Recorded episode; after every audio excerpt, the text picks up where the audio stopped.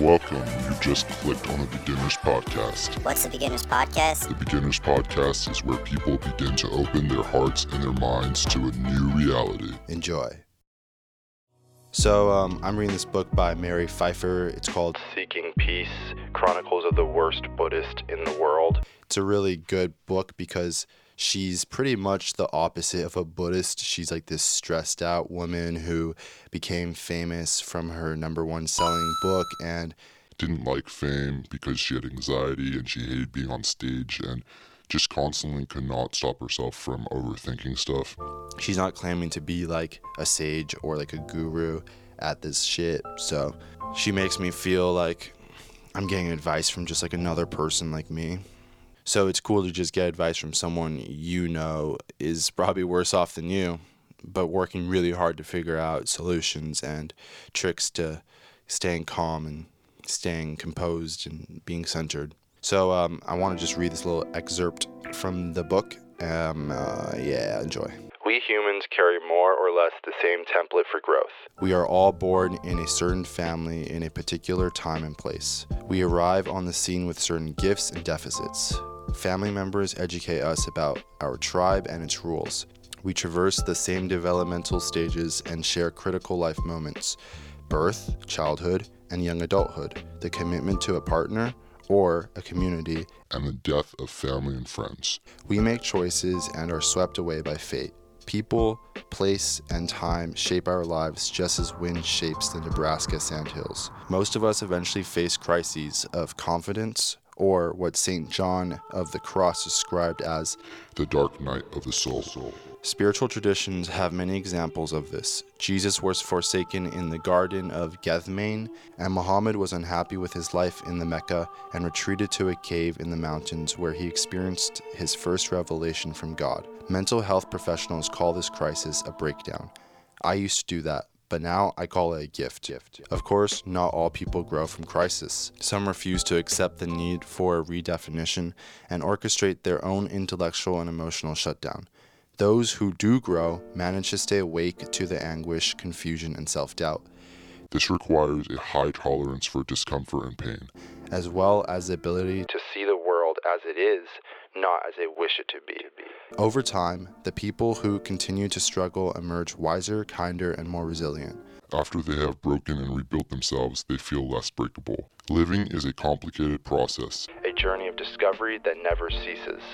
As I grow older, the basic facts of life seem increasingly simple. The closer we get to our core, the more we realize that we are like other people, My fear and sorrows are yours. as is my harsh self judgment.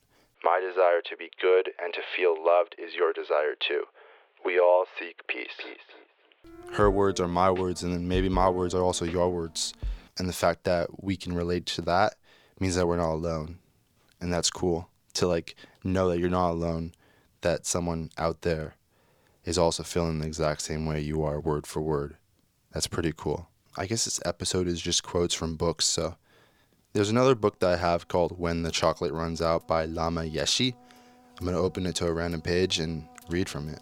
When you enter into any meditational practice, it may at first seem very difficult. Discouraging thoughts may frequently arise.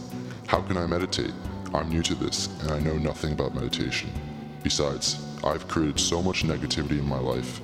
I'm such a bad person. How can someone like me ever hope to gain realizations? This way of thinking is completely mistaken. You never know what your level of attainment can be until you try. Because your mind is obscured at the moment, you do not know what your true potential is. If you try your best, you may surprise yourself.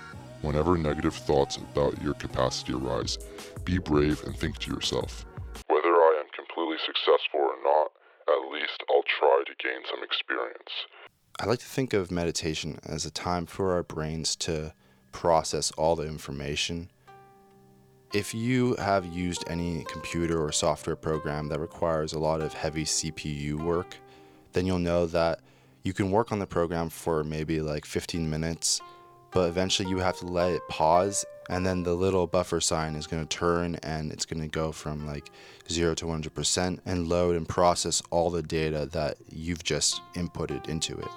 So humans are the same. We need uh, a time to just sit in quietness and solitude. Um, we can close your eyes or you can keep them open, but it's just a moment to do nothing. And you may think that you're doing nothing in the moment, which that's what it feels like. But what's happening is in your subconscious, a lot of stuff is going on behind the hood. You're processing stuff, you're letting things settle, you're letting all your thoughts run through in Buddhism, they call it the monkey mind. You let the monkey mind come up and you observe the monkey mind, and eventually the monkey gets tired and goes away. And then your ox mind comes in slowly and takes the monkey mind's place. And the ox mind is powerful, strong, sturdy, and centered. By doing nothing, you let your monkey mind have its time to have fun and let all those thoughts up eventually after like 30 minutes it'll go away and you'll just be chilled out i'm not the first one to say this i mean this is like every single meditation teacher I'm just repeating what they're saying. Anyhow, thank you for listening to this podcast.